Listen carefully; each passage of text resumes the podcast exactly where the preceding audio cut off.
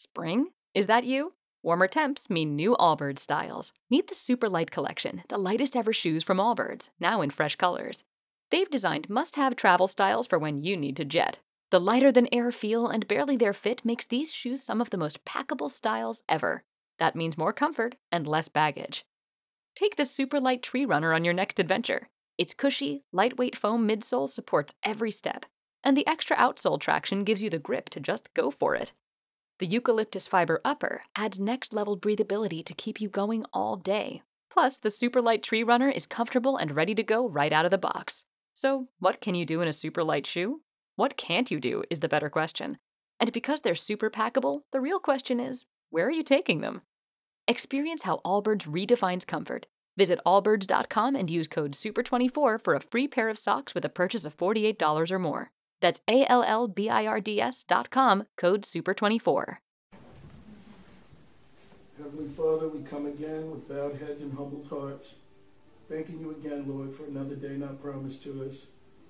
Lord, I ask that you be with this group. I ask that we be raised up in your name. I ask that your words here, Lord, will not go in vain, that we will get clarity into your word, Lord, and we become ministers of action.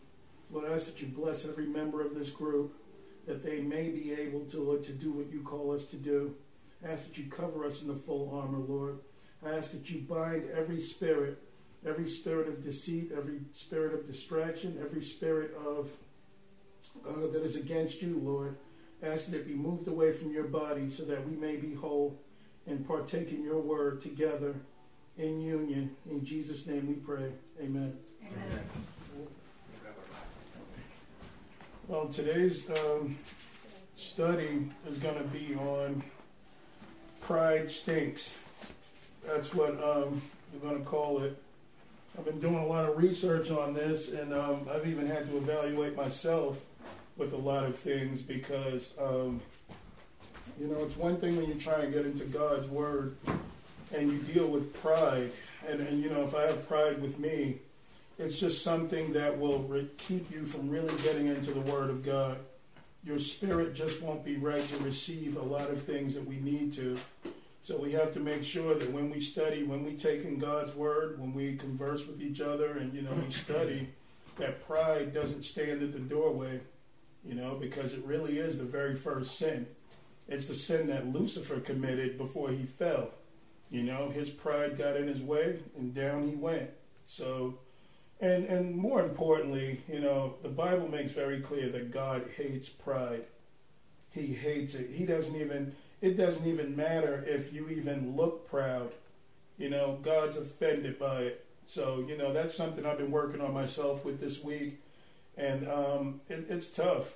You know, it, it's tough when you don't even realize that you're doing it. You know, you may feel strongly about something and you may feel right. And man, when pride is at the door, you just can't receive it. So I want to open with a few scriptures. Um, let's see what we got here. Uh, let's go into Psalms, uh, Psalm 10.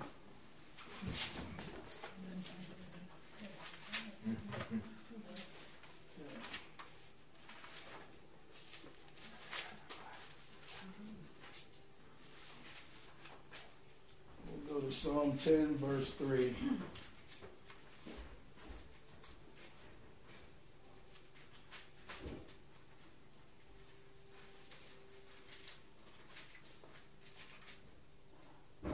And, you know, I think that pride itself is a much bigger sin than we really give it credit. You know, because when we get done here today, hopefully we can show that it's really the core problem behind a lot of things that we do, just about every sin.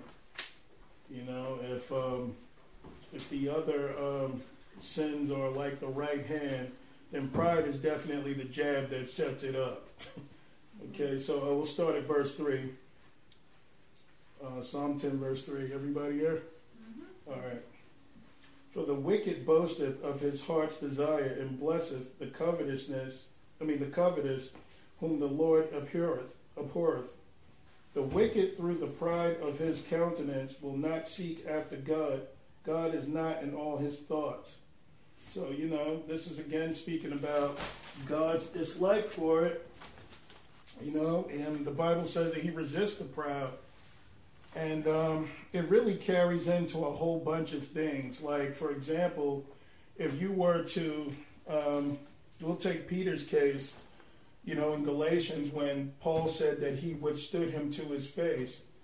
You know, Peter's pride was he was an Israelite and he felt like he wasn't supposed to associate with the Gentiles, even though the Lord knew that, you know, that teaching was supposed to be different, that we're all supposed to be in.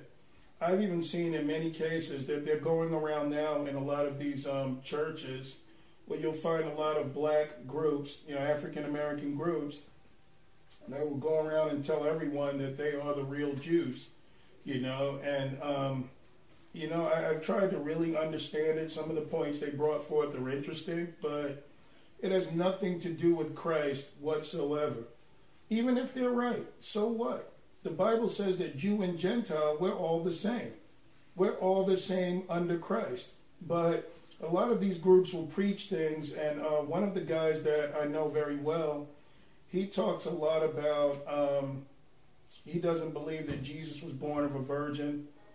You know, um, one of the reasons is is because he's trying to prove somehow that Mary and Joseph were black, so therefore Christ is related to us, and somehow that's just supposed to be, um, you know, uh, it. But if they can prove that that Christ's mother or Christ came from the Father, then somehow there's no truth in that, and I just think it's ridiculous. But this is where pride lays at the door even if there was some truth to some of the things that were said, we have to be clear. We have to be whole. We have to do what the Lord calls us to do. And we can't be bound to this world. So that's just an example. You know? When people start forming scripture to their viewpoint, whatever that viewpoint might be, that's where it leads to error. Absolutely. It's, they're reading it through a lens. Mm-hmm. Right. Of their opinion. Exactly. So, you know, that's one of the things that, you know, you probably have never heard of these groups, but it's growing, you know, so much so that even the government is trying to use this, you know, with, um, you know, having late night shows on TV. I've had people come to me and, you know, you hear about police shooting a black guy or a white guy or something going on. Now, I know that this is something that the media is really promoting. But as Christians, we have to be outside of that arena. You know, when people ask me, well, what do you think of this? You know, um, a white guy came in and shot up a whole black church. You know, and I'm like, well, I just think a man just killed nine people. I mean, what do you want me to say about that? You know, but, you know, if you're tied to this world in any way, you'll get pulled back in. You, it, you can't be born again and be tied to this. You know, because you definitely can't go to heaven a racist. Well, you can't be in the kingdom of God a racist. So that counts it out. Um, I want to go into. Um, There's only one race. That's right. And the Bible makes that very Mankind. clear. That's right. Let's go to uh, Hebrews 6. I mean, not Hebrews, Proverbs 6. Yeah, I just, you know, when you're a child of the Lord, you don't even deal in that stuff. You don't even deal with who's going to be president and why it matters. You know, the, the important thing is that we have one Lord, He's Christ. If the people that are running this world are not conforming to what the Word of God says, then we have no bearing in that. That has nothing to do with us. But doesn't the Bible say that we're the human race? I mean, I, I don't see it making any. I mean, it makes specifications as to tribes, but not as to race. Right. There's the human race is the human race. We, right. We all say, oh no, we're you know the world or the Illuminati, whatever you want to call it, tries to differentiate the human Absolutely. race into subcategories to divide us. And, and that's been a tool that's been very effective. I mean, in dealing with this stuff. You gonna say something? Oh, okay. All right. Uh, we'll go to Proverbs six, uh, verse sixteen. Now, these are um, six or seven things that the Lord hates. It's six. Well, it is seven. Uh, it says, These things doth the Lord hate. Yea, seven are an abomination unto him a proud look, a lying tongue, and hands that shed innocent blood, and heart that deviseth wicked imaginations, feet that be with swift, oh yeah, that be uh, swift and running to mischief, a false witness that speaketh lies, and he that soweth discord among brethren. But you know, you notice the first thing on this list is a proud look. I mean, you know, the Lord is so adamant about it, you can't even look proud. You know, when you think about him being the King of Kings and the Lord of Lords, and then you go to Philippians 2, and he mentions that although equal to God, found it not robbery to, um, I mean, to be equal, but he, he came as a servant. You know, the way to God's kingdom is down. And I'll tell you, pride, it really does sit at the door of a lot of things. When we commit several sins, pride is at the door. What's right for me, what I feel good about. You know, I choose not to believe this because I believe that I have an understanding of the scriptures, even if they don't even say that. Have you ever spoke to people that were dead wrong, but they knew that they were right? I mean, you know, and they will fight you tooth and claw just for their truth, when really their truth is bound by emotion, you know, with how they're feeling or what they just, you know, they believe is right. I don't know if anybody has any questions with this, but if not, we'll move on. Um, we're going to go into, uh, let's go to Isaiah 14. I wanted to get into, this pride definitely started with Satan. I mean, he's always been the influence behind everything I mean, when you think about it, if Jesus called him, Satan, a murderer from the beginning, then that means they're talking about now, you know, Satan never physically murdered anybody. I mean, he did murder Job's family, but if they said he was a murderer from the beginning, that means that the story of Cain and Abel had something to do with Satan. His influence was definitely there, even though the Bible doesn't mention it. But it was it was Satan that made Cain, you know, um, upset, you know, and told him, well, you know, in your pride, you can give the Lord what you think is good enough. Where Abel gave the Lord what he asked for. So, you know, you even look as far as that, and you can say that even Satan influenced it. If he was a murderer from the beginning, now, you know, angels in heaven can't kill one another. Angels can't die. There's no record of Satan killing anyone in heaven. So, what are they speaking about? They're speaking about at the beginning of man's existence and, and time. You know, he had an influence there. So Isaiah uh, fourteen twelve. Yeah. You guys there? Okay. Okay. Uh, these are the five I wills of Satan. This is what the New Age. I mean, this is pretty much their uh, five commandments. you know, if you will. I mean, everything that they believe in is right here. I mean, and you can add Genesis 3 to this. How art thou fallen from heaven, O Lucifer, son of the morning? How art thou cut down to the ground, which did which didst weaken the nations? That tells you right there, he had an influence with the nations. For thou hast said in thine heart, I will ascend into heaven. I will exalt my throne above the stars of God. I will sit also upon the mount of the congregations of the sides of the north. I will ascend above the heights of the clouds. I will be like the Most High. Now, this is a created being of God that pretty much had it made in the shade. You know, um, Ezekiel 28 really explains how he was, you know, when it said the anointed cherub that covereth, it mentions it twice one, he covered the throne of God, but two, he also had a type of government that he ran there. I believe, honestly, the way the Bible describes it, there was no angel above him. You know, a lot of people may make the argument for Michael and all, but the Bible never describes Michael the way it describes Satan. You know, perfect in wisdom and in beauty, you know, having all things. So I think that when we deal in pride, it's definitely of Satan because I don't think that man has a reason to be proud unless he's pushed there. You know, unless he's forced to, I mean, not forced, but unless he's shown things that makes him feel better than anyone else. It's not too hard for us to go there, though. It's not. you know what I mean? It's true. We have a.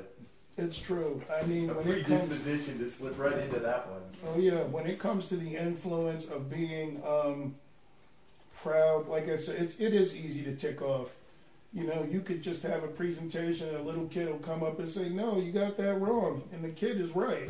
And you'll stonewall the kid. You know, like, well, hey, stay in the child's place. You know, and I mean, well, was the kid right or wrong? you know. But this this just so hard for people when they deal in this. Now, Satan, a created being, is saying that he's going to be like his creator. You know, a little of that lives in every single one of us. If it doesn't now, it has at one point. You wanted to be like God. You didn't feel like anyone could tell you anything. You know, you've got the answers. Who do you answer to? You.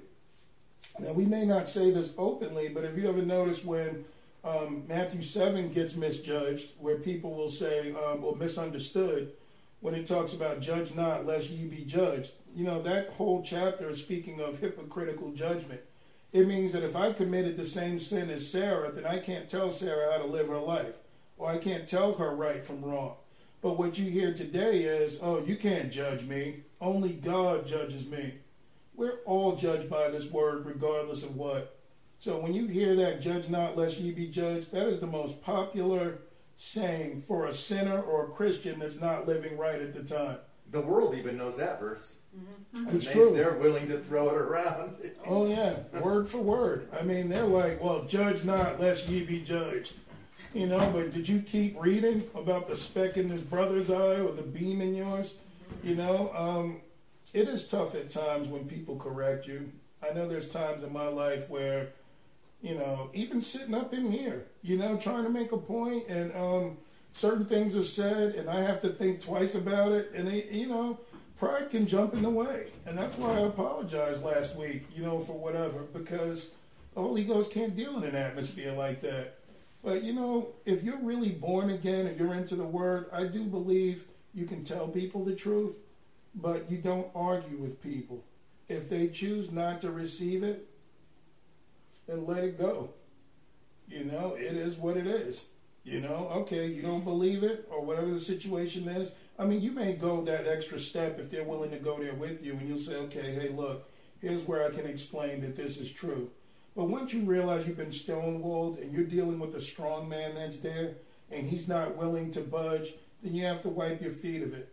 You know, one of the other reasons why we're meant to bring the gospel to people is for all to hear, but for those that don't, it is a witness against them. It's not just, you know, uh, they'll receive it. These are people that if you do what the Lord says on Judgment Day, there are a lot of people that can never say, You never brought that to me.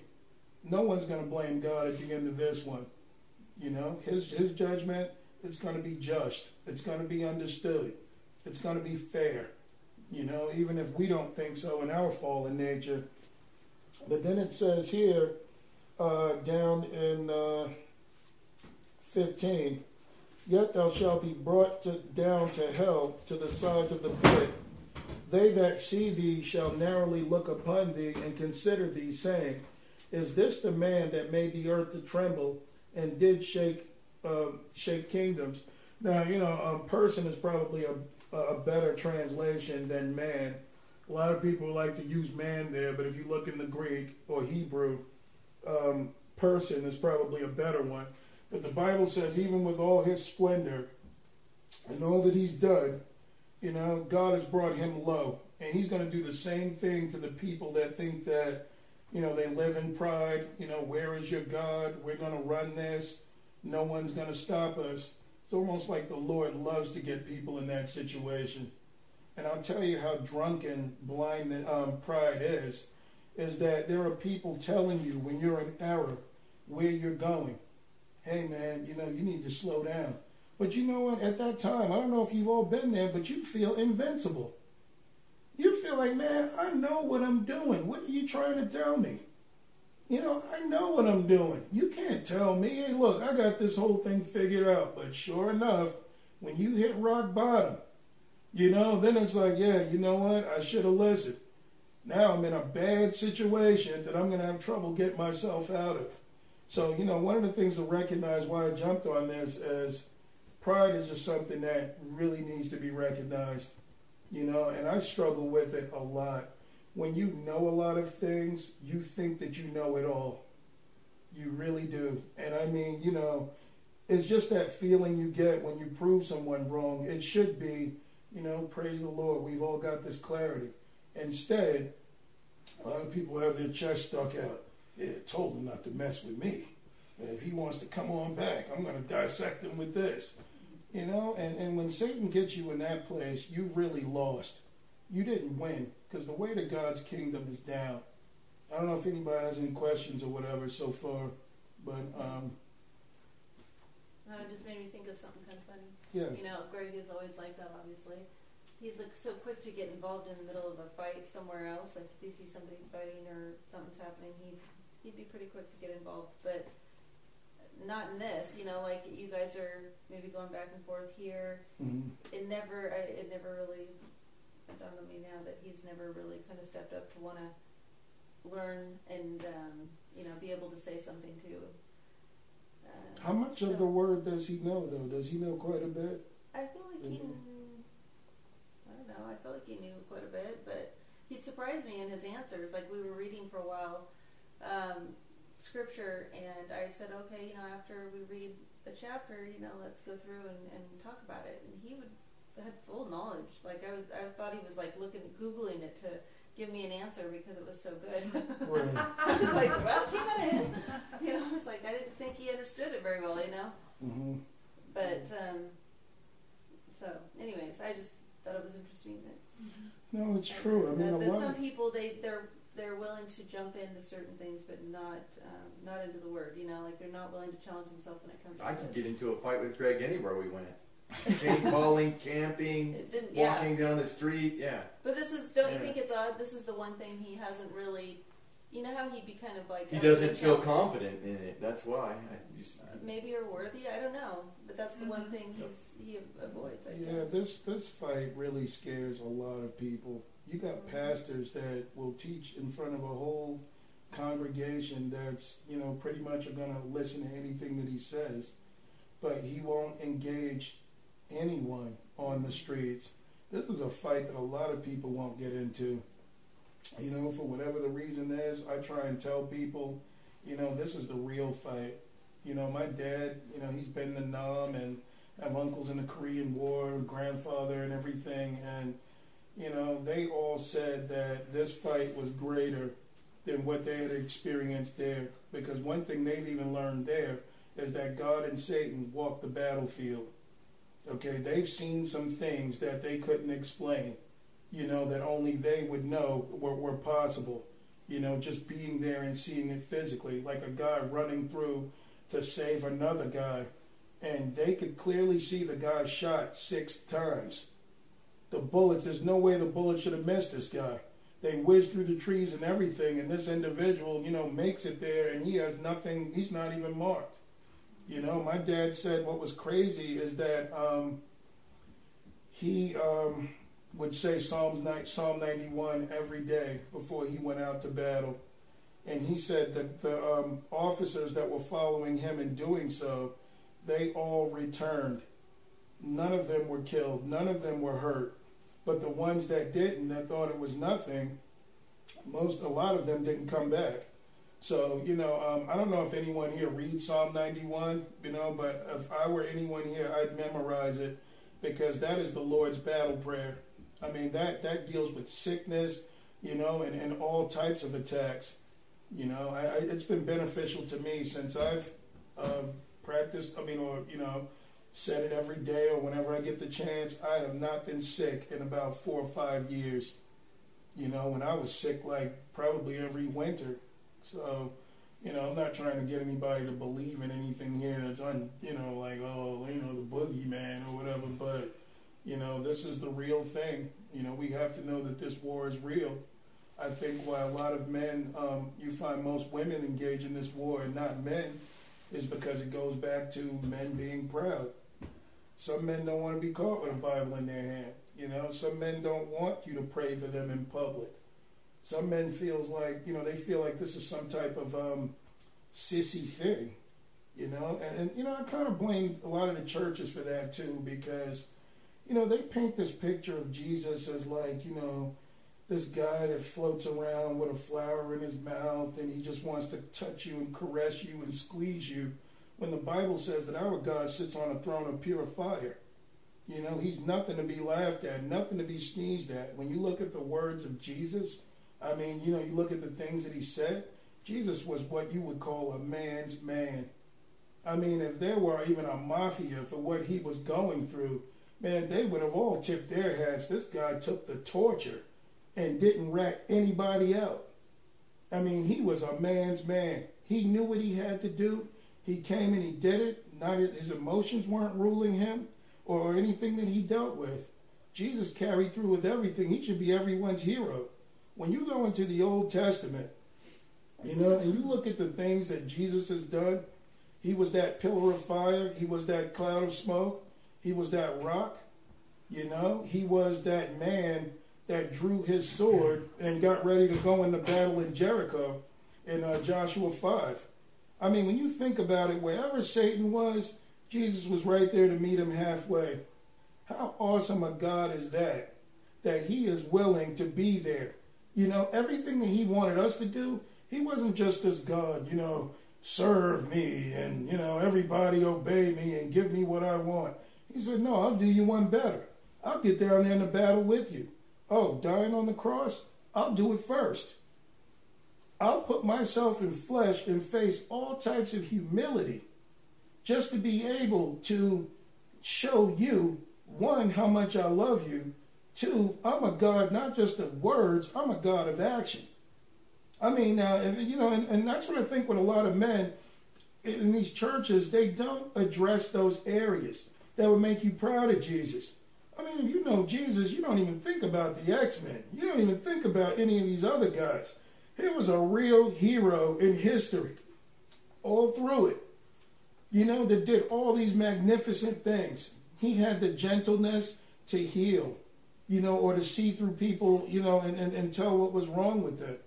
He was outspoken. You mean, what an awesome God. And he's going to come back one more time to clean it all up. I think more men need to know about Christ and they'll humble themselves before him. But as long as they look at church as just some type of, you know, just beautiful setting and, you know, this Sunday school and you got to say brother after everything you say, you know, I can't stand, like a lot of ways, um, the religious type of talk. You ever see those guys in church? Uh, amen. Everybody here, amen? Oh, amen. Do you talk like that any other time? So why are you pulling that now? You know? Oh, brother, amen. Praise the Lord, amen. Praise the Lord, praise the Lord, amen. I mean, now you're saying all of that. I'm not saying you can't love the Lord. But what I'm saying is there are some people that are so religious in mindset that their speech changes just to try and show others how holy they are. You know, but when you get into who Jesus really truly is, there should be more men to flock with him, to him. But that idea of him is just not promoted. It's just not promoted. I mean, how awesome he was. He stood there in the fire with the three Hebrew boys. He did all these awesome things. And it's like, you know, the most you'll hear about it is, you know, he died for you. And then you celebrate him on Easter, you know, Sunday morning. You know, and I just think that it needs to really get back to who Jesus really truly is. If you know him, you have no choice but to love him. If you believe in his miracles and all that he's taught, you will totally believe that he will be with you no matter what's coming our way. We've got to be strong in him. You know, if you go to Job and the, um, you know, the, uh, when uh, the Lord said, Have you considered my servant Job? Now, Job lost his whole family and everything like that. You know, all these things were taken from him. But Job, you know, um, you know, it even proves how much how much power Satan really has. Because with given permission, Job lost his whole family, he lost his whole flock, he lost everything. And while we haven't been been touched, day after day, if the devil comes to kill, to steal, and to destroy, and you're still here at the end of the day, thanking the Lord for another one, that means you're walking in the grace of God. There's no other way to say it. And that's something sinners don't even understand you know, they think they're here because of, you know, they're that much more intelligent. It's not their time. You know, people really need to wise up as to who the Lord really is. Oh, let's go to Ezekiel 28. Yeah. Sorry to like rant and rave, but you know, when I think about the Lord, I just get really excited about him because, I mean, there are so many ways that we hurt him and things that we don't do that He calls us to do. That if we really had His heart, you know, we really have real understanding as to who He is. I mean, you look at um, Hosea, you know, and the Lord told him, "You're going to marry a whore." You know, because and she's going to have kids, and she's going to run away on you. You know, and then she's going to come back. It was the Lord really trying to let us know, hey, you want to represent me? You got to know what the Lord feels. That's the only way you can, uh, you know, relay that message. Here at Ezekiel 28, uh, we'll start at uh, verse 11. Moreover, the word of the Lord came unto me, saying, Son of man, take up a lamentation upon the king of Tyrus, and say unto him, Thus saith the Lord God, Thou sealest up the sum, full of wisdom and perfect in beauty. This is describing Satan. Thou hast been in Eden, the garden of God. Every precious stone was thy covering. Now, you know, if he was in the garden of God, that shows that he was there even before Adam and Eve. You know, that raises a whole series of questions, even concerning, um, you know, uh, the Garden of Eden. I've been doing um, some research, and I'm not exactly sure on it, but um, you know, when you think about the fact that the cherubim were placed on the east and the west gate of the garden, you know, and you think about the fact that Adam and Eve fell and they were kicked out of the garden, you know, I really believe, and I'm not exactly sure yet, and I'll tell you where I get this, but, you know, there are some in the occult, and I don't believe in much of what they say, but I do think that they have some truth concerning things but they claim that the garden was like this place that connected heaven and earth. That it was like a gateway to some to some degree or a dimension that they were in. Now, um, the reason why I'm kind of um, wondering if it's somewhat true is because the amazing thing is the Bible talks about that the Garden of Eden was placed between the Tigris and the Euphrates rivers. But there were two other rivers that used to run there that don't anymore. Okay, it's interesting when you look up the plain of Shinar, where the Tower of Babel was built. And if you look upon those lines of what Nimrod said in Genesis 11, that he would, um, you know, get his way back into the heavens and they were going to fight against God. You know, I'm not sure, even though I'm, I'm looking a lot of this up, but it, it could be possible that the Tower of Babel was placed exactly where the Garden of Eden was which is why Nimrod knew that that area was a, was a way to get back to God. If you look at Babel, it means confusion. But if you look at it too, I think in, um, I'm not sure which language it is, but it's Bob L. You know, Bob means gate. And that's why if you look at a lot of these swamis and people from other religions, you know, they're always ba ba ba ba something, you know, but Bob, that Bob means gate. That L means God. Now, was it a gate to God? I don't know. But, you know, um, I really believe that that was his mission, that that's what he was trying to do. I mean, if anybody has any questions on that, we can discuss it. If not, we can keep reading. Fine? All right.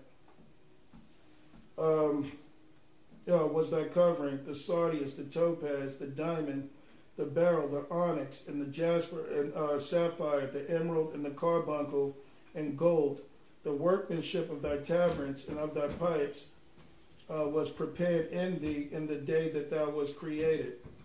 Thou art the anointed cherub that covereth, and have set thee so, thou wast upon the holy mountain of God. Thou hast walked up, up and down upon the, I mean, up and down in the midst of the stones of fire. Thou was perfect in thy ways from the day that thou was created, till iniquity was found in thee. You know, um, and you look at this, I mean, he must have been, I mean, an awesome creation. The fact that God even says, if you look at, um, you know, when it talks about that he was wiser, you know, perfect in wisdom. Most of us don't even know what that's like. I mean, how can you be perfect in wisdom? That means that you were all knowing. That means the only one that knew more than you was God. You know, and this is what, and, and I believed that when you read this scripture, that this is anguish coming from the Lord. When he said, You were the anointed cherub, you know, he's running over all the things that he made him to be. You know, but um, Lucifer turned on him. But when you look at the fact that in many cases we've done the same thing, you know, it makes you wonder if, if this is his fate, then that should be anyone who walks in pride. Because, you know, when you walk in pride, you don't acknowledge the Lord. One of the biggest issues that I've had was when people would tell me, um, hey, you did good, you know, or you know so much about this. At one point, it was kind of hard for me to say, well, hey, you know what? Praise the Lord. I thank the Lord for having these things. You know, it, it really does take some humbling because when I would hear people say it, I wanted all the wisdom to myself. I love to hear, you know, well, yeah, you know, oh, they said me. Oh, yeah, well, I do a lot of study, you know, uh, you know, so this is how I know some of these things. But, you know, when you become God conscious, pride really does have to step away because Jesus said, without me, you can do nothing. So when you look along those lines, you know, there's no place that pride can play. There were people that I have brought to the Lord that have come back, and you know, I used to hear them say things like, um, "Yeah, you know, the Lord showed me so much, and I'm I'm where I am today," and you know, that used to irk me because I'm like, okay, you sat up in here for four years and learned from me, but now you're going to say the Lord taught you this? Well, you know what? They're absolutely right. Because the Lord picks a body, He puts His voice into it, and He carries it out. So, you know, I wouldn't know anything that I'd known that my students had later learned. You know, but it's just about getting in that place where there is no pride, where that has to step out. You know, you have to acknowledge the Lord in everything you do, everything you have. It all belongs to Him. You know? Um, Anybody got anything to add? No? All right, we'll go on to, um, I think it's verse 16. By the multitude of thy merchandise, they have filled the midst of thee with violence, and thou hast sinned therefore.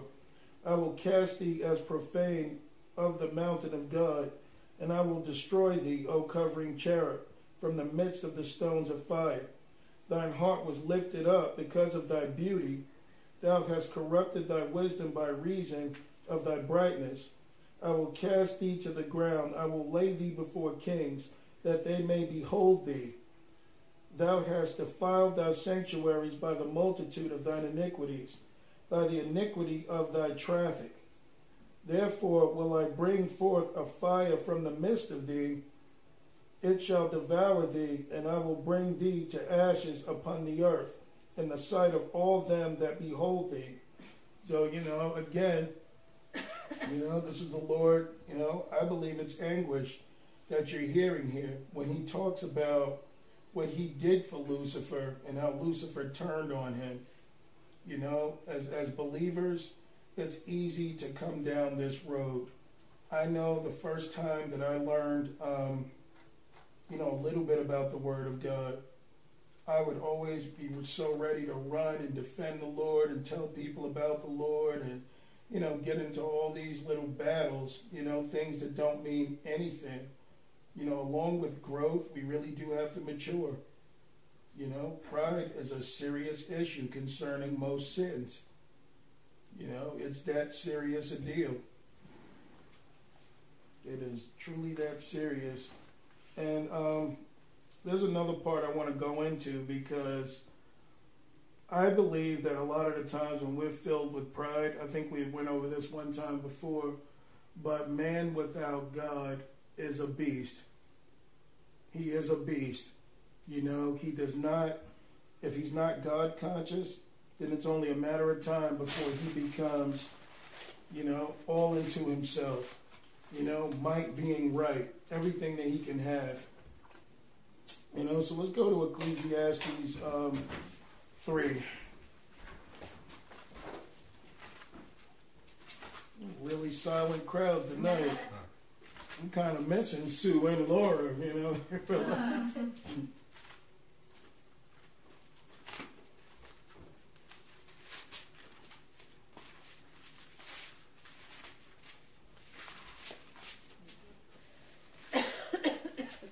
What? what uh, three. It's a short book, not very long.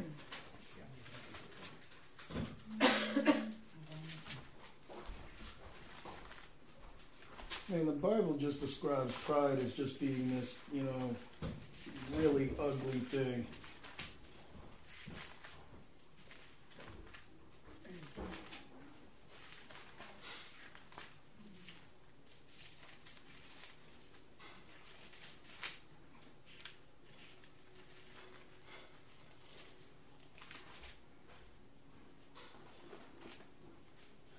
Okay, um, we're going to start at verse 16. 316, everybody there? All right. And moreover, I saw under the sun the place of judgment that wickedness was there, and the place of righteousness that iniquity was there. I said in mine heart, God shall judge the righteous and the wicked for there is a time where for every purpose and for every work I said in mine heart concerning the estate of the sons of men, that God might manifest them, um, and that they might see that they themselves are beasts. For that which befalleth the sons of men befalleth beasts. Even one thing befalleth them, as the one dieth, so dieth the other. Yea, they have uh, all one breath, so that a man hath no preeminence above a beast, for all is vanity. You know, um, Solomon talks a lot about vanity in this in this uh, book, but you know, when you become vain, it's easy to imagine a lot of things about yourself that aren't true. Solomon relates it as being a beast that you're no different when the, than the animals when you're like that. Why? Because you're not God conscious. You know, you're not conscious of Him. We take credit for so much. We don't even have the credit for the breath in your body. You know, so that's what he's referring to there. Um, let's go to Daniel 4. Well, this point will be hit again.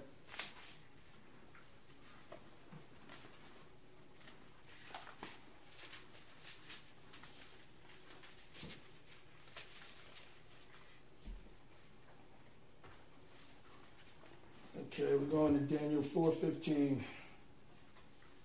This is about Nebuchadnezzar when he, um, you know, this is after he built the um, tower, or he built the image, and he was, um, you know, um, rebellious against the fact that Daniel said that his kingdom would fall. You know, so he tried to, uh, you know, build the image, of course. Um, but Daniel is telling him a prophecy concerning him. So I'll start from um, 415. Nevertheless, leave the stump of his roots in the earth, even with a band of iron and brass, and the tender grass of the field, uh, and let it be wet with the dew of heaven, and let his portion be with the beast in the grass of the earth. Let his heart be changed from a man's and let a beast heart be given unto him, and let seven times pass over, speaking of seven years. This matter is by which, I mean, uh, this matter is by the decree of the watchers, and of and the demand by the word of the holy ones, to the intent that the living may know that the Most High ruleth in the kingdom of men, and giveth it to whomsoever he will, and setteth up in the basis of men. So, you know, this is talking about pride. You know, Nebuchadnezzar was at this point the mightiest man of the earth, all right, before his empire was taken out by Persia. But um, this is what he had to be reduced to before he can start to believe in the Lord. See, the Lord only simply made him what he really truly was. He might have walked as a man, he might have spoke as a man, but when he wasn't God conscious or his heart was away from the Lord, he was a beast. That's what we truly are. This is why people like to engage in, you know, a lot of illicit, you know, sins and things like that. This is why they have no problem with this stuff in their conscience. Because a beast doesn't think about what he does either. You would think a beast doesn't even acknowledge his creator. He can just go and do what he does. And I mean, who says that, you know, dogs have to get married? You know, who says that one dog stole from another? With them, might is right. And when you live in pride, that's exactly how you'll walk in, the, in, in, in this world. Look at the people of this world. They're called beasts because you can't argue with a beast. You know, when they want something, they take it. What they feel is right, hey, stop me. If you can't stop me, then I'm going to do what I'm doing. So what I say is right. I make the rules. You know? So um, that's just something that we need to um, look at in ourselves. We'll jump down to 433 in the same uh, chapter. The same hour was the thing fulfilled upon Nebuchadnezzar, and he was driven from men, and did eat grass as oxen, and his body was wet with the dew of heaven, till his hairs were grown like eagle's feathers, and his nails like bird's claws. And at the end of the days, Nebuchadnezzar lifted up mine eyes unto heaven, and mine understanding returned unto me, and I blessed the Most High, and I prayed and honored him that liveth forever, whose dominion is an everlasting dominion, and his kingdom is from generation to generation. And all the inhabitants of the earth are reputed as no thing, and he doth according to his will in the army of in the army of heaven and among the inhabitants of the earth, and none can stay his hand, none yeah, none can stay his hand, or say unto him, What what doest thou? That same time my reason returned unto me, and for the glory of my kingdom, mine honor and brightness returned unto me, and my counselors and my lords sought unto me, and I was established in my kingdom um, an excellent majesty was added unto me. Now I, Nebuchadnezzar, praise the extol and honor of King of, the King of heaven, all whose work are, works are true, uh, in his ways judgment, and those that walk in pride he is able to abase. You know, so this, if the Lord has to bring you down low, he will. You know, we've all been there. And I think that his became really extreme is because he was not conscious of God. He thought he was a mighty man of himself. Now I know that the Lord had changed him, and I believe he's going to be, I believe we're going to see him one day. You know, not in the lake of fire, but I believe that he will be a changed man. I mean, he, he has been a changed man. But, you know, if the Lord can't, you know, pick you up to his level, then, you know, like he said, if you fall on me, you'll be broken. If I fall on you, then I will grind you to powder. So we really have to be conscious of our pride. We really do. You know, and as we get uh, further along with it, you know, we really have to be careful. I think the more conscious we are, the more that we know, the more punishment there is when we do mess up because we are knowing. You know, we, we are knowledgeable at this point. So he expects more from us. Um, we could go to Galatians 2 if anybody has anything to say, or no. I should have just preached, huh? So, okay. I'm sorry. Um, so if you're saying that um, when we know better, uh, does that mean that the punishment's going to be what? I mean, we, the consequences are always going to be the same, but what is the punishment Well, going to be? Well, what I mean is, it's like he, um, like you give an example of Moses. You know, now Moses was, I mean, he spoke to the Lord face to face, and he did all these things for the Lord. Now, he let the people upset him. You know, I mean, what he did wasn't easy. But it was almost like the Lord still expected more from him because when the Lord said, you know, point at the rock or touch the rock, you know, and the water was supposed to pour from it or he was supposed to speak to it, Moses got angry and he struck the rock. Now, you would think something like that would be like, you know, okay, he got mad, Lord, give him a break. But because of that, the Lord knew that his time was done. The Bible says that, you know, um, like Lord put the Lord, you know, um, uh, Moses put the Lord on display. Like he not embarrassed him, but it was kind of like, you know, he showed him up. He And broke because the of that, picture type. What's that? He broke the, the rock was Christ. Right. Moses broke the picture type. The rock was only supposed to be struck once. Right. Because Christ would be struck once for our sins. He Right. struck the, the rock twice, which broke the picture type. That is Right. why the Lord was angry with him. But he also did it in anger. He know? broke the picture type Right. But he also didn't he swing in anger? when he swung the rock. Yeah, when he, Yeah, the when he hit people the were rock. mumbling. Yeah. Right. So I mean, with that anger, you know, that's what brought um, the Lord to say, you know, well, he couldn't, you know, go into the promised land. He may see it, but he couldn't get there. Now we both we all know that Moses was saved because he wouldn't have been on the Mount Transfiguration with Elijah when they went to go, um, you know, they came before the Lord. But what I'm saying is, when we get to a certain level, I mean, think about this. I mean, Lucifer, look at where he was. Look at where he was when he fell. And there was no second chance for him. He fell because he was in the presence of the Lord. He was there. You know, at this point, you're supposed to know. And I believe why, you know, even when those angels fell in Genesis 6, why they were bound and not given another chance, because at that level, you're supposed to know more. You're there in the presence of God. And I also think that adds emphasis to Hebrews 6 4. Like a lot of people doesn't, you know, they don't feel like it, it's supposed to mean that.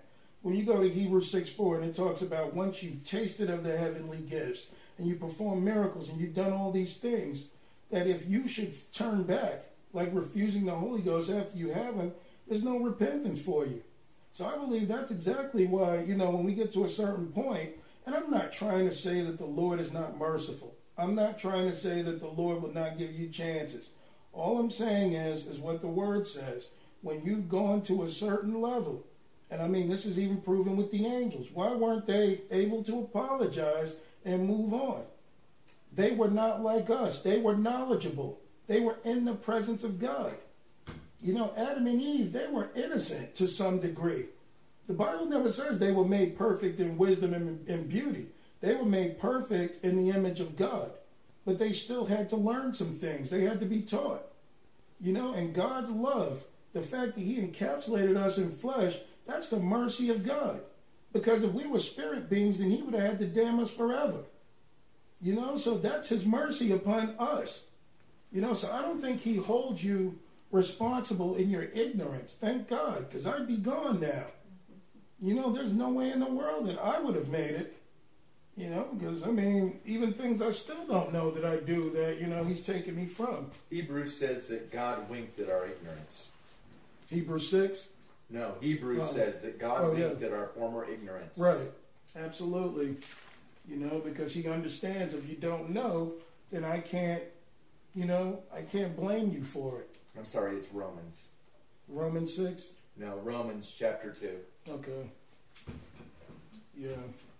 But you know, that's that's one of the things is that um, I don't know if that did that answer your question.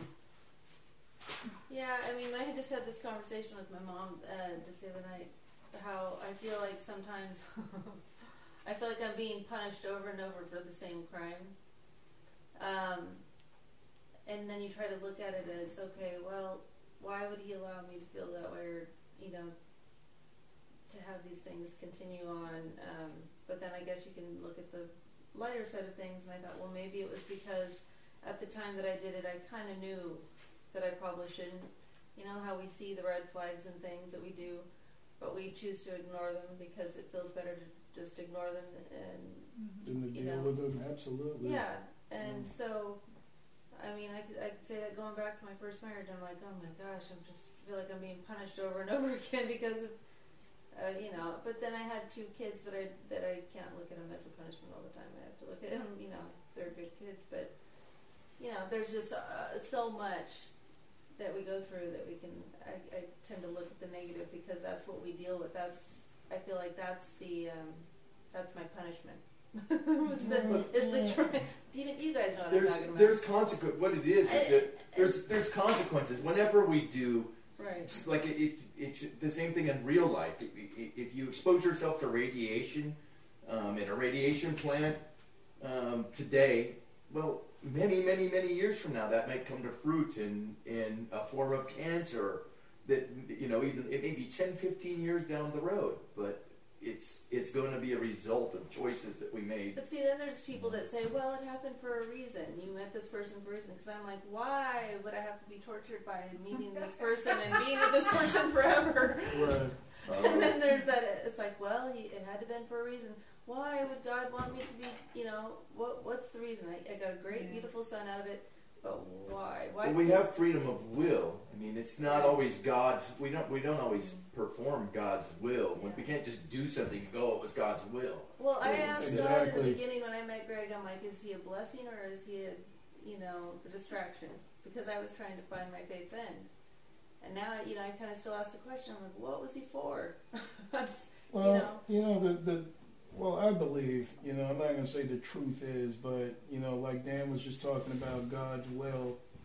Um, I believe that there are a lot of chapters in our lives that we opened that we shouldn't have, that have nothing to do with what God desired us to do.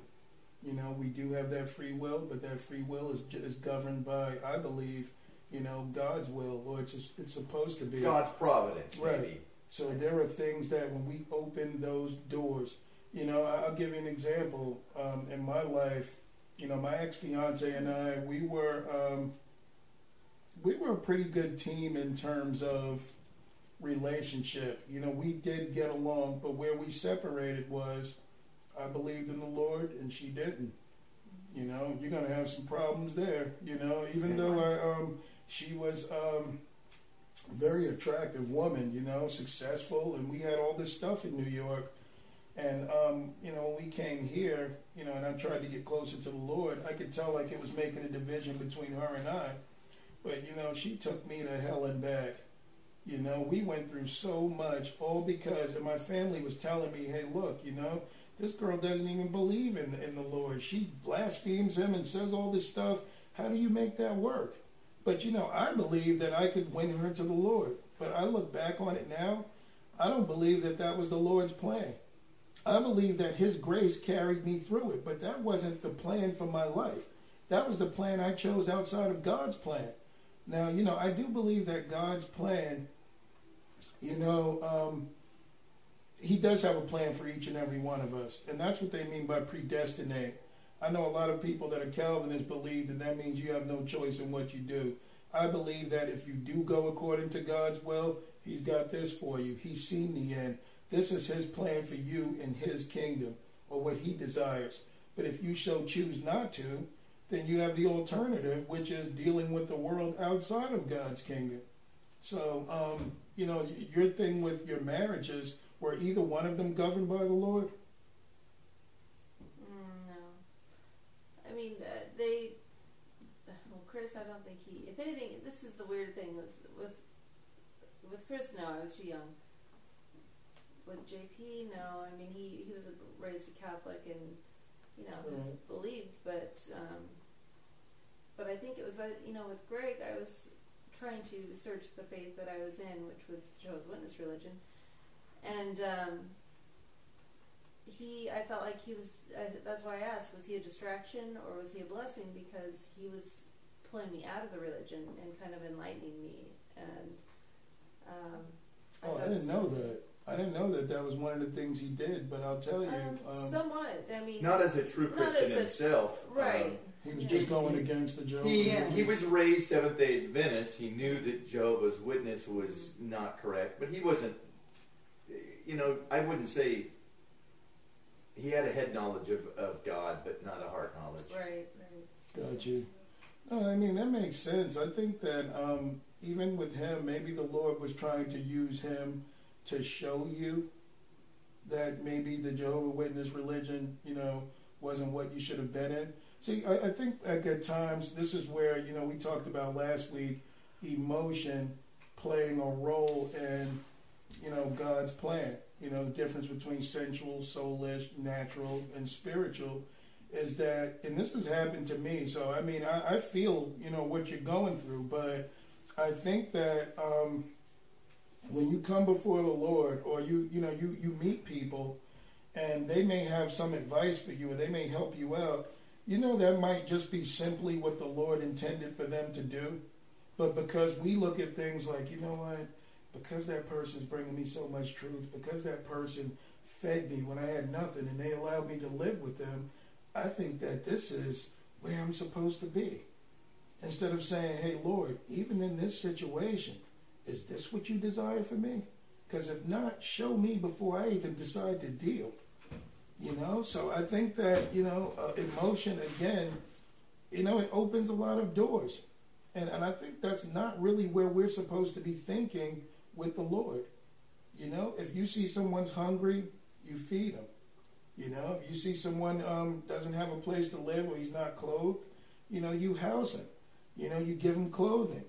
But it never says that you're supposed to have some deep affection towards the person or do whatever. And I'm not saying be robotic, like you can't have any feelings. I'm just saying in God's plan for everyone, we really got to be careful. Yes, the Lord's grace will give you beautiful children out of a situation, but it, it never was the plan for His life for you. Maybe it was. Maybe this was to make you stronger. Maybe it was to get you to rely solely on Him. You know, like the Bible says, when my father and my mother forsake me, then the Lord will take me up. In Psalm 27. You know, when people forsake you, God will be your husband. And then when he feels that you're, you know, ready, he'll give you, you know, the person that's going to be there for you. You know, but he needs to fix us. A lot of the times, like I used to worry about when I'm going to find the right woman when I'm not even the right man. And I'm not speaking of, you know, yeah.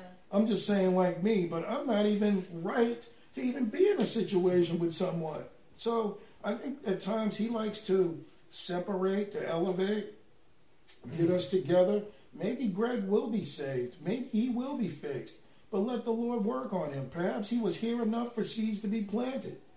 You know, and maybe someone else will water those seeds or whatever will happen. But, you know, I would let him come to the Lord. You know, if he does, let the Lord work on you.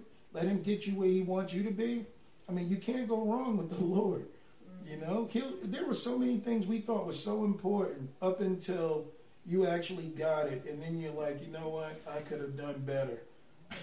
I could have been elsewhere. This was so important to me. Now that I got it, I'm trying to get out of it. So, you know, I think we open chapters sometimes that were never intended to be open. But God, in His grace, He can take a bad situation and He can make it good. You know, I believe that your blessings will come. I think He might just be trying to get your attention. I think that's all he wants is Karen focused on him. I think that until you him. fully do focus on him and, mm-hmm. and make God your God and not Greg your God, you know what I mean? I, not to be rude, but no, you, you really over have a tendency to over focus on him, mm-hmm. and that's the place that God wants. God wants to be everything that's to you. Right. right. That's right. He's a jealous God, and I mean, he has a righteous um, jealousy, a godly jealousy towards things that we make our gods. And Dan brought up a great point because a lot of people think in order to worship another god, you got to run the Buddha. You got to run the Krishna. You got to run any of these other gods. But you, whenever you take something that means everything to you, and that's when you invest your time and energy, you make that thing your God, regardless of what it is. You know, so I think that, that that's correct. That maybe the Lord just wants your attention, and I really believe that. And sometimes when you finally do get rid of whatever that was, whenever you finally you let go, okay, God, I see I've been wrong. God will sometimes give those things back to you, but mm-hmm. it's. I'm not. I can't make you any promises, but it's not until it's not until we let those things go. And I, I know you've heard that stupid saying, you know, let it go or whatever mm-hmm. with the love thing. But no, this is for real. When sometimes when you let things go, then God sees that they're not this high priority in your life, and God will give them back you a lower place in your right. life. He just but that's up to God. You got to right. go. It's you, God. That's right. It's it's a weird thing because we, well, you know, the whole thing situation. Like I said, and he was coming here. You know, I thought, oh, is that the answer to my prayer? Was for him, for you to tell me, oh, he needs to come to Bible study, and same with Brittany. And I'm like, oh my gosh, I was just getting to the point where I was done. Right. And then, so he comes, and then, um, you know, it's just been this ongoing. Every time I give him a chance, you know, I feel like then he does something crazy, and I'm like, oh, why do I do this? Keep going back to this um, behavior, and it's not even going back to the house. It could be just going out. We tried to go get a doorknob for the the house to sell, and we get into a big blowout. It's the same arguments, and I'm just like, why? It's just, it's like a So I'm like, you know what? Clearly, we don't meet eye to eye. I told him this. I'm like, we let's just be good parents for you know for Jacob. Let's be friends. But it's still the uh, so then that happens. We don't talk for a couple days, and all of a sudden it's the good mornings, good good nights, the text, and it gets back into just talking day to day. And then now he's asking, "Oh, I got tickets to the concert." So I'm like, "Oh, where is this going?" I I, I just feel like it's this it's this It's stringing vicious along. cycle. Yeah, and I'm, Yeah. it's wearing me out. It's almost literally been a year, and I'm like, now I start a new job, and and this um, it's just been a really weird week. The best be- the best predictor of future behavior is past behavior. This past Oh, yeah. week. Yeah. If you just So I just don't keep know doing where. the same things, Karen, you're just going to keep getting the same results. It's the Right. The beginning of insanity. So I don't know. the It's what it of feels like. insanity. I feel like it's just nuts. You're just gonna- circle. you know you're going to have to just be tough and and and and make a decision because you're just stringing both of you guys along. Right. It's uh, it certainly hasn't been healthy for you. No. And and I don't believe in in Sorry, Evangelism, trying to make this dating, or- or anymore. dating to save people. That's not what God calls. God calls us to be equally yoked to other Right. to other right. believers. I mean, That's right. I just don't, you know, I wanted to do, I just wanted to do the right thing. If God wanted him to come to the Bible study, and if you want, all right, well then I'm fine with that. But Well, did he have an issue with coming here to No. listen? Because maybe that was the focus, you know. Um, and I'm not saying that that was the reason, but maybe he was just supposed to be here to listen. And you know, somewhere towards the end of the night, hey, I'll see you later. You know, because if he didn't have a problem in coming here and hearing, then maybe that should have. And I'm look, I'm not trying to come between a husband and wife. I'm just saying that maybe that should have been the focus. Maybe he would have eventually gotten something from this. I didn't Because stop him. I never told him not to come. I thought you said because Brittany was coming, you told him not to come two weeks ago, like at Well, the I, Troutdale house. yeah, I, and that time I told him, you know, Oh, it might oh. not oh. be a good idea, just because I wanted Brittany to come, and I know Brittany didn't want to see him. Right. I mean, I, I don't think you understand. No, I, I won't even pretend to. is- Right. yeah. I get it. Yeah. I, Greg's motivation for sometimes coming. I mean, he will often do something with the with in the past, and he just does nothing but criticize the Bible group, what they're speaking of, and and he's not mature enough to really be making. Look, it's like the, the old saying, you know, you're never gonna find the, the perfect church, and if you do, don't join it. You'll wreck it. It's- um, you know, Yeah. he, he has a way of finding fault in every Everything. single um, church. Doesn't matter if it's church or a Bible study. And or a see, that's people. pride. Because how would you guys all look at him? no, Greg doesn't have any pride. is- Greg doesn't have any pride issues. Oh my Um, god, it's yeah. pride written all over. it. It's just sick. And he just doesn't know enough about Scripture to be making those those calls really. Right. you know. Because how would he react if you guys, if he did, you know, say something and you're like, oh, wow, you know, maybe he feels belittled by it. And that's why I believe the truth of the Lord really has to come out to touch people. If you knew what kind of man, you know, God, Jesus was, man, I mean, that should be every man's role model. Yeah. I mean, seriously. You know, so um, No, Greg is. I mean, I was best friends with him for years. I mean, it's he, he's not. I don't think that his real motive is in finding God right now. I, I, I know God can find him and reach him, but hmm um, Right, and I think the reason is, I mean, you know, maybe the Lord is just separating you guys right now. You know, obviously there's things in your life that you're not happy with, but I believe He's got a plan for you. But you got to give Him that time. You know, I mean, every time I even think about Dan and Tracy's story, I mean, come on. I mean, if the Lord's got something. If He can turn that around, that should inspire anybody to want to Well, be. and that kind of know, gave, gave me hope. I was like, well, if that but we're happen- boring now, Karen. Huh? we're boring now. Oh right, yeah. I see. But Um, what was the factor, if you don't mind me asking, that when you guys came to the Lord and changed? I mean, were you was it because you guys came together, No, or did you guys have some separation before everything? we were uh, separated for a year. Um, Not separated. We were separated because we were in two different. We both went. In, we both went into Right. Christian recover Christian discipleship programs. Right. and um, I was a Christian, fallen, backslidden into sin, the prodigal son, um, um, living like that for years. Um, I was faking being a Christian. See, now that's honesty, because I mean, because if you know you're not that way anymore, you can be honest with yourself, you know, and say, yeah, that was But me. I tell you you, know, I sit in those church pews and going to Bible studies and even teaching. um, those seeds were planted, and that's where I had that little bit of faith that I heard. Mhm. And that just that teeny little bit of faith is what got me. And that's why I think, go. like, even with the separation, like they had a, you know, partial separation for whatever the program was they were doing. I think the Lord may be trying to do the exact same thing for you. You can't be in fire, you know, and expect to get. What's the word I want to say? I can't even believe I said that without an ending, but it's like you can't be on fire, in fire, and expect to be, you know, free Mhm. two things on fire can't turn each other off. You know, they can't put each other out. And I don't So think the guys- Bible tells her to divorce, but it does say separate. You know, if you're willing, if your if your husband is not willing, Yeah. then I think you have the right to separate from him. Just on some of the things he's done, you have the right to at least separate for you know for the time Well, being, according you- to First Corinthians. He'll tell you, "Oh no, I'm not. I'm trying to make it work," you know, whatever. But um, I just think that his thinking is um, not normal. But it doesn't the give you the right to out. re-seek another spouse. And there's there's a lot of clear teaching that Paul has laid down for um, Yeah. what you should do in this situation. Mhm. It's there if you want to read it. I mean, I can Yeah, text I you some think references. Jesus talked about um, what they call the exception clause. Is about the only uh, reason you can divorce except it be for fornication, which is a broad word. You know, some people think fornication just means um, unfaithfulness, like cheating or you know, um, sex outside of marriage or whatever. But it involves adultery, sodomy. Um, I mean, Eating. a whole list of things. Homosexuality, yeah.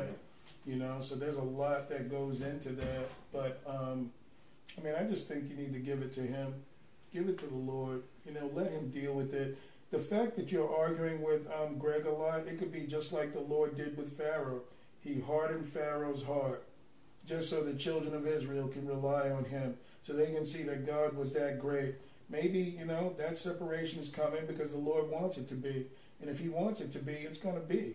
So you know, if you want to get better with Greg, I think you just need to separate. You know, let the Lord deal with it. Maybe you're supposed to throw up your hands in this situation and give up.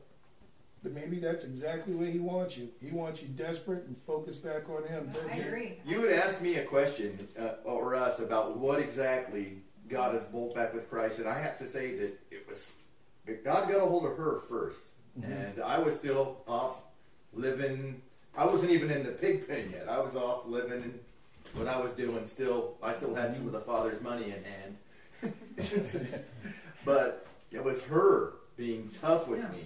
Yeah. Well, yeah, it was him telling her to be tough with me and say, no, you know, I'm going off to do this Christian program, and hey, you go do it, your thing, whatever. Mhm. I'm done. I'm done living like this. To make me stop and go, wow. Because Because desperation. I had always been very codependent with him, and I had never, I, I mean, you Mhm. know, Mhm. so for me to do that was like, I feel like that's So what I've become, codependent. Yeah, I oh, you are. like You're, it's de- really- you're, so you are, easy. you're the definition of codependent. It's gone on for a year where I just. But It's a- see, that's that's where the Lord It's only wants because you. I kept trying to go back and believing, thinking, oh, You're going to have to get he's tough, such, though. he's a just- very good talker, and and when you go back and you think, oh, everything's good because he'll tell you so many things. I mean, he can put on such a good show. oh, he can, he knows, he's, he's got He you knows- wrapped around his yeah. finger. But what does Jesus say? You shall know them by their fruit. right. You'll know them by their Well, fruit. and A, that's fr- a tree is known by the fruit that it bears. You know. And but and then he argues. I, s- I tried to say something. Then he's that was it. I was like, well, here you talk like you want to do this and all that, and I want to come to Bible study. And then a week later, you're up drunk as a skunk, and then I find you at a strip club. I'm like, oh, but then I'm not supposed to judge. Oh, what? You never do this? You know? That's so- not at all what the word says. Read Matthew chapter 5. Of course, we're supposed to judge our brothers. seven. Yeah, that's I So we're not supposed to judge the world. I said, I'm not, you know, trying to be perfect. I'm not a perfect person either. I'm not trying to judge. Um, I just thought we were going to try to be less hypocrites for Him, you know, for God. Mhm. Trying to do the best, best thing together, doing it together. You know, and I found myself having to explain everything. But then I think the last argument we had, it's almost like everything that he apologized for suddenly slips out. You know, it was like, oh, well, I was just talking to her. It wasn't like I was doing anything. And, and you know, it's like, well, that was uh, Yeah. just you know there's just so many little things and then even comment about the bible study oh, what? So I can hear them ranting back and forth with each other, ha ha, like it's a big joke. So I'm like, well, clearly you don't take anything of this seriously. You, none of the apologies were sincere, and you've just been. I don't know why he's wasting my time. So then it makes me feel loony because I'm like, ah, why That's am I why- keep doing this? That's why I think the Holy Ghost was working on me, and you know I blame myself in that situation because Greg spoke about what he saw, you know, and, and what was going on here with us. Even though we understood it wasn't personal, Yeah, he's But spoken he like saw- that for every Bible study he's ever been to, though. Oh, I mean, this is this is nothing new. This has happened ten times Yeah. before this. It's always something, and there's never been contention in any of the previous Bible Uh-huh. studies. It's just he won't agree with, you know, There's day- repentance or just any issue he might pick out. There's not a day that goes by that he does not complain constantly about work all day long. It's always somebody, always something, always, you know, and that's a daily thing. That's the only conversation you can have with him is if you complain.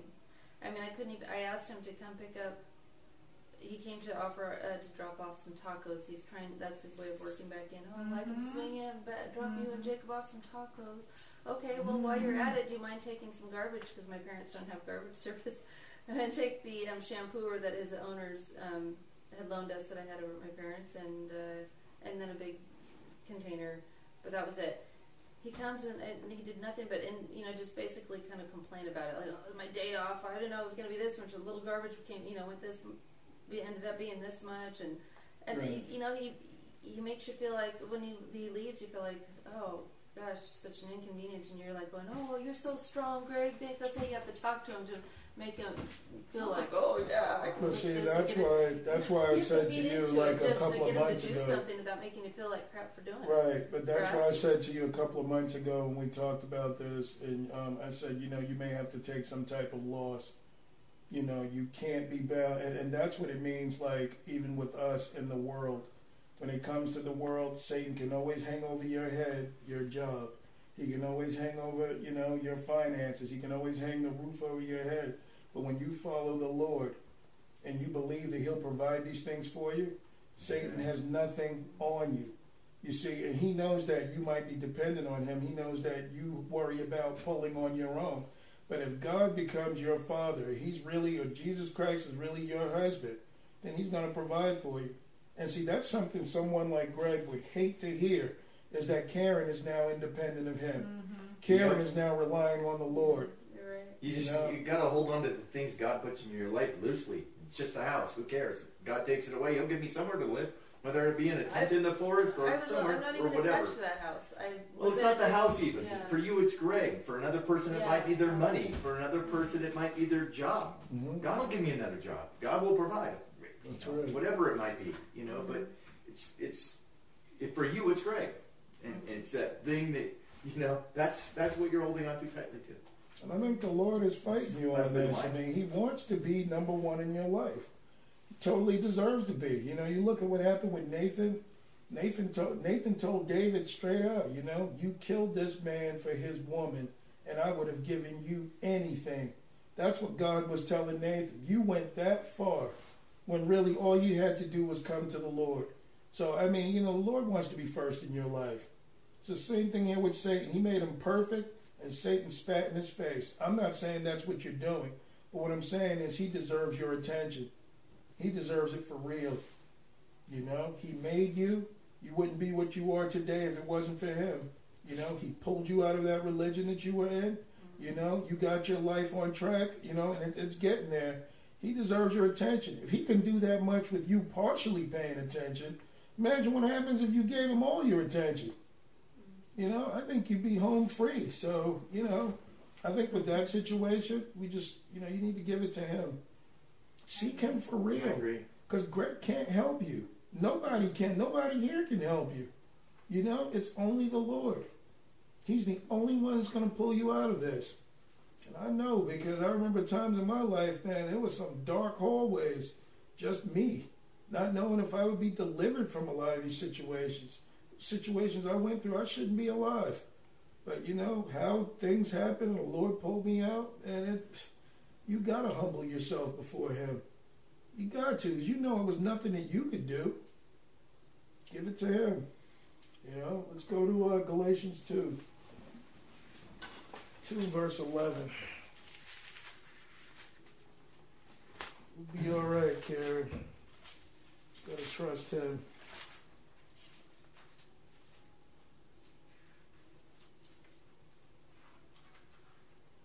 Where's Galatians again? Uh, this is a story with um, Right just before, right after Corinthians, right? Second Corinthians.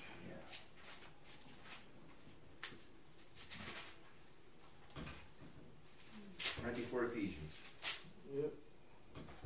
There it is. Galatians. I'm sorry, two what? Um, 11. No matter of fact, you know what? I'm sorry, guys, to do this. Let's go to Luke. This is this is a bigger uh, Luke 10. I'm sorry. No problem. Feel like the Spirit's leading me back this way.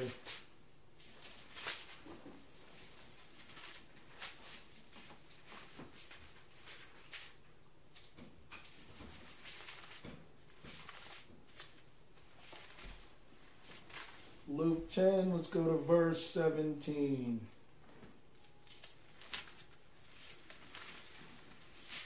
All right. And it says, And the seventy returned again with joy, saying, Lord, even the devils are subject unto us um, through your name. And he said unto them, I beheld Satan as lightning fall from heaven. Behold, I give unto you power to tread on serpents and scorpions and over all the power of the enemy, and nothing shall by any means hurt you. Now, why did Jesus say, you know, it, this almost sounds like it's off the subject, you know, when he uh, mentioned Satan and they were talking about casting out devils.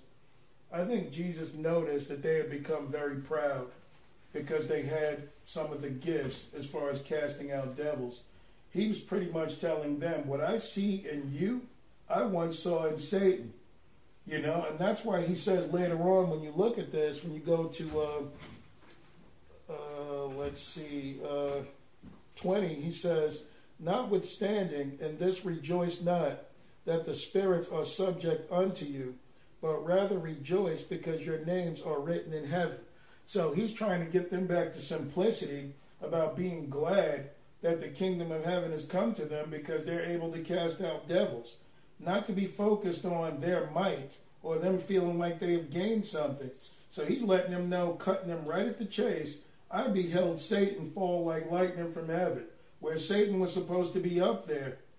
You know, and I think, like, you know, we just have to really avoid pride. We really got to humble ourselves before the Lord. You give it to Him, man, casting out devils is no big deal. You give it all to the Lord, you become one with the Lord, He becomes one with you, and your mission is over. You know, a lot of people feel like, man, I just got to do this and I got to do all of that. No. You know, the Bible says fast and pray because that helps us, it strengthens us. But the thing is, is that once you become one with the Lord, you give yourself to Him, He places Himself with you, the mission's over. Now you're going to do what the Lord calls you to do. And you're not going to have any problems with it because your thoughts will be His. We have to have the mind of Christ. When you have the mind of Christ, dealing with relationships, marriages, whatever it is we're dealing with, you know that you'll have His wisdom. That's what we're all missing, is His mind, the mind of Christ. You know, people talk about what would Jesus do. That's great to remember, you know, some of the things He do, but, you know, become one with Him. You don't have to figure this out because your will won't be your own. I mean, not your will, but your thoughts. You know, you're going to think like him. You're going to be, you're going to do what he would do. So, you know, get closer to the Lord, become one with him. And the only way to do that is we have got to kick pride to the curb. It has to go. It has to go. I mean, I, I you know, that's something that I fight with, but man, you know, it has to leave whenever you feel like you're off track, whenever you feel like you're you know it all, whenever you feel like you can't learn anything new, get rid of it because the Lord may take you over things over again just to show you something you might have missed. You know, humble ourselves before the Lord. You've got to get rid of pride. You know, that pride of, hey, if I do this, you know, um, perhaps that opportunity won't be here later. Whatever it is that we're trying to do. You know, we've got to subdue that. Pride is a huge sin. Because if you're proud, you can't be taught. You can't be shown anything. God can't talk to you. You're too busy thinking for yourself and relying on you. Trust in Him. You know, I don't know why the Lord put it on me to speak of pride this week. You know, I noticed it didn't really seem really popular. Everyone wasn't as active in it as they were, but maybe the message was for you. You know, but we have got to kick it to the curb. We've got to get rid of pride. You know, anybody have any questions or anything? You sure, Jake? You get it? All right you know. So um, no, it's almost nine o'clock. Uh, we can end it with one scripture. Uh, let's go to uh, let's go to Luke sixteen.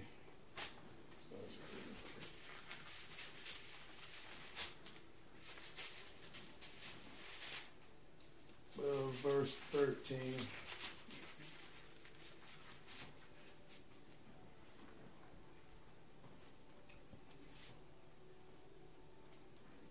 We good? Mm-hmm. All right. No servant can serve two masters, for either he will hate the one and love the other, or else he will hold on to one, I mean, on uh, hold to the one and despise the other. He cannot serve God and mammon, meaning money. And the Pharisees also, who were covetous, heard all these things, and they uh, and they derided him. And he said unto them, Ye are they which justify yourselves before men, but God knoweth your hearts. For that which is highly esteemed among men is abomination in the sight of God. The law and the prophets were unto John. Since that time the kingdom of God is preached, to, and every man uh, presseth into it. And it is easier for heaven and earth to pass than one tittle of the law to fail. Now, a lot of people think this means um, you got a lot of people that bring this stuff up because of their pride. Mostly the people that want to push you back to the law. They believe by that that that means that God won't make any changes. You know, we should still be doing other things as far as the law is concerned. This is not the law of the letter he's speaking of. This is the law of the Spirit, meaning obeying the Holy Ghost. All the things that the Holy Ghost wants you to do. You know, this is not about. I mean, I would I would say that this includes the Ten Commandments, but as far as out there sacrificing a bullock, or you know, uh, making sure that you observe the Sabbath and doing all these people don't even understand that the Sabbath itself was Jesus. You know, but people want to bring people back to, oh, you need to be doing this. Oh, is that pork on your plate? Oh, you should be doing this. You know, and they'll try and push you back to the law into bondage. But these are people that are proud that, that don't even acknowledge the work that the Lord had done. They want to do it through their own works. So that's another place that pride is. This um, is exactly where I was misunderstanding you. So, Oh, yeah, in let's our go. contention. What I was hearing from you is that, or Today? what I no no no. Okay. At, at the beginning is that I thought you were I thought you were saying that we're saved by the law, and I was that was my whole contention is that we're saved by grace. But what you all. I understand now. What Yeah. you were saying is we don't have license by being saved. You weren't saying that we're saved by the law. I understand that now. Oh, But okay. that is where I had some contention with you. Oh no. It- do you understand why? Right, I get what you're saying. I, I was trying to draw some stuff out of you because Right. I was not hearing you correctly. Right. Well, see, praise the Lord. We got clarity now, you know, because it's really about the law of the Spirit. You know, it's not the law of the letter. The letter You, can't no, but you were you, what you were pushing home was that um, licentiousness is not a Christian behavior, but that's not what I was hearing for some reason. Oh, got you. Yeah, I mean, I was basically talking Romans 6, you know, like. And the other thing that was through me was one of her comments about, and I think I still disagree with it, but that's okay. What's the. Was that um, on the repentance issue that there was a sin that she hadn't repented of, and and she and so she felt like that she might not go to heaven if she hadn't have repented of it. And I think I still disagree with her respectfully, though.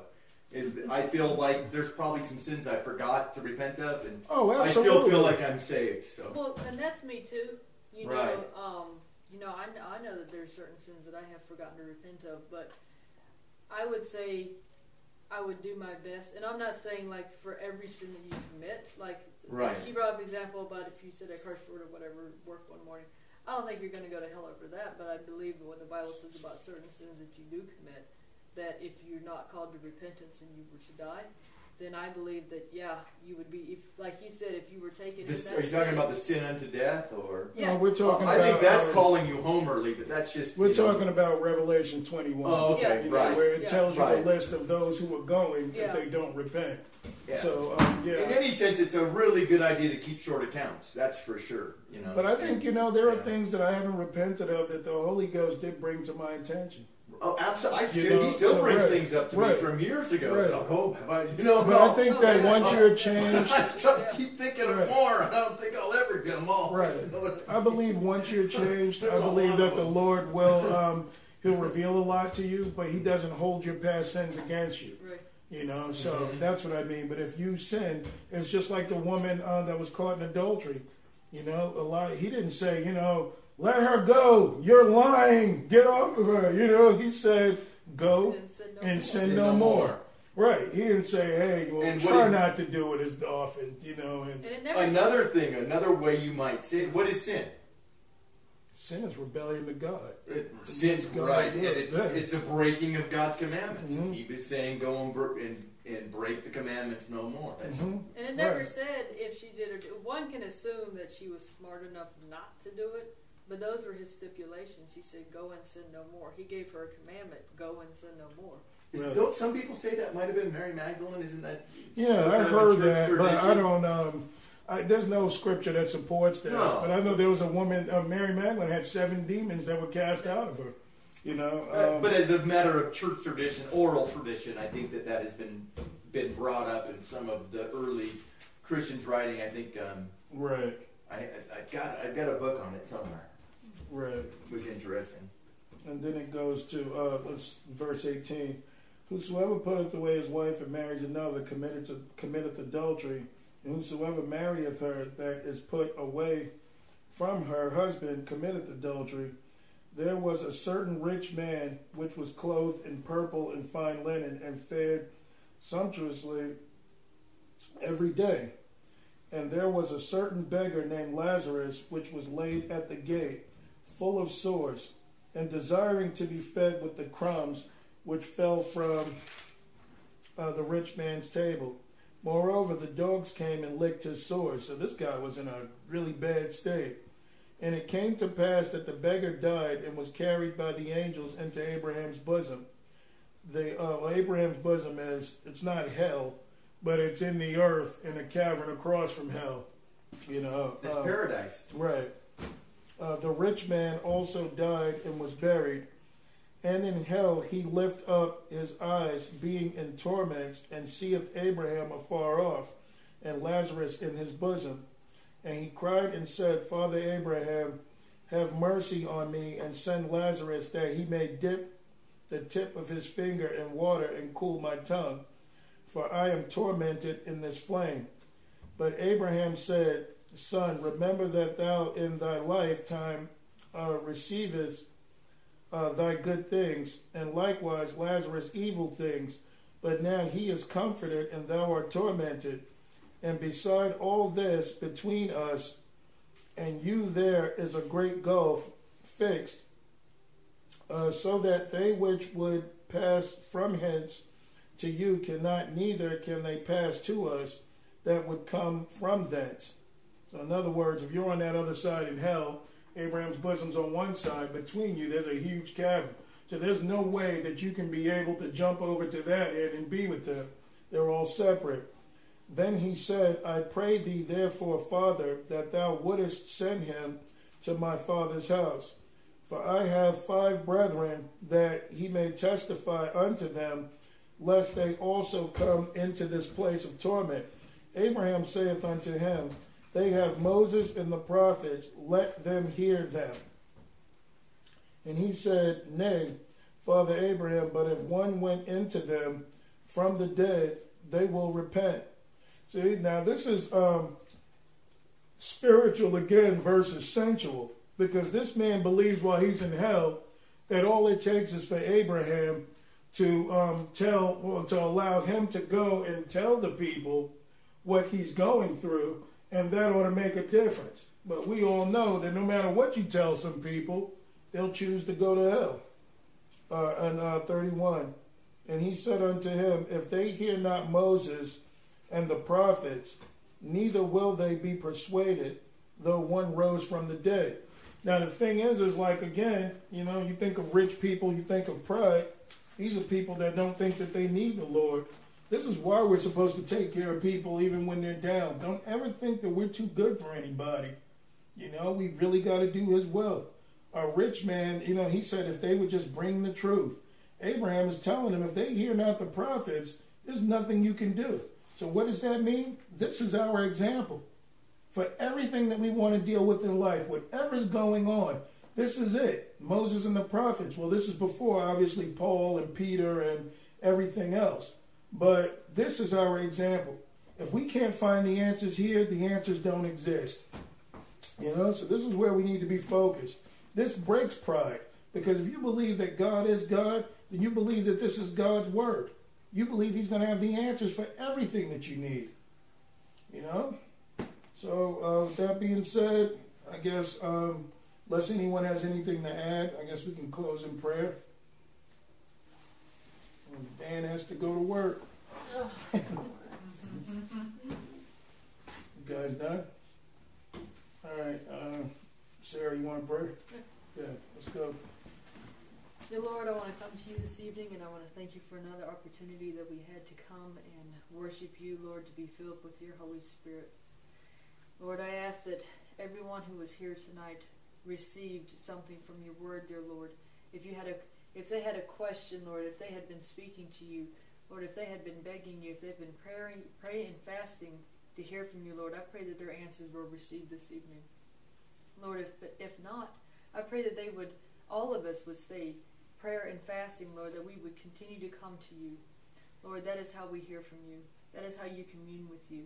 Lord, when we come to you before you, humble before you, Lord, on our knees, Lord, as your servant Derek said tonight, the way up is down. Lord, I pray that if there's anyone in this room tonight, if there's anyone who has family members who are filled with pride, Lord, I pray that you would break the chains of bondage off of us tonight, that you would set the captive free.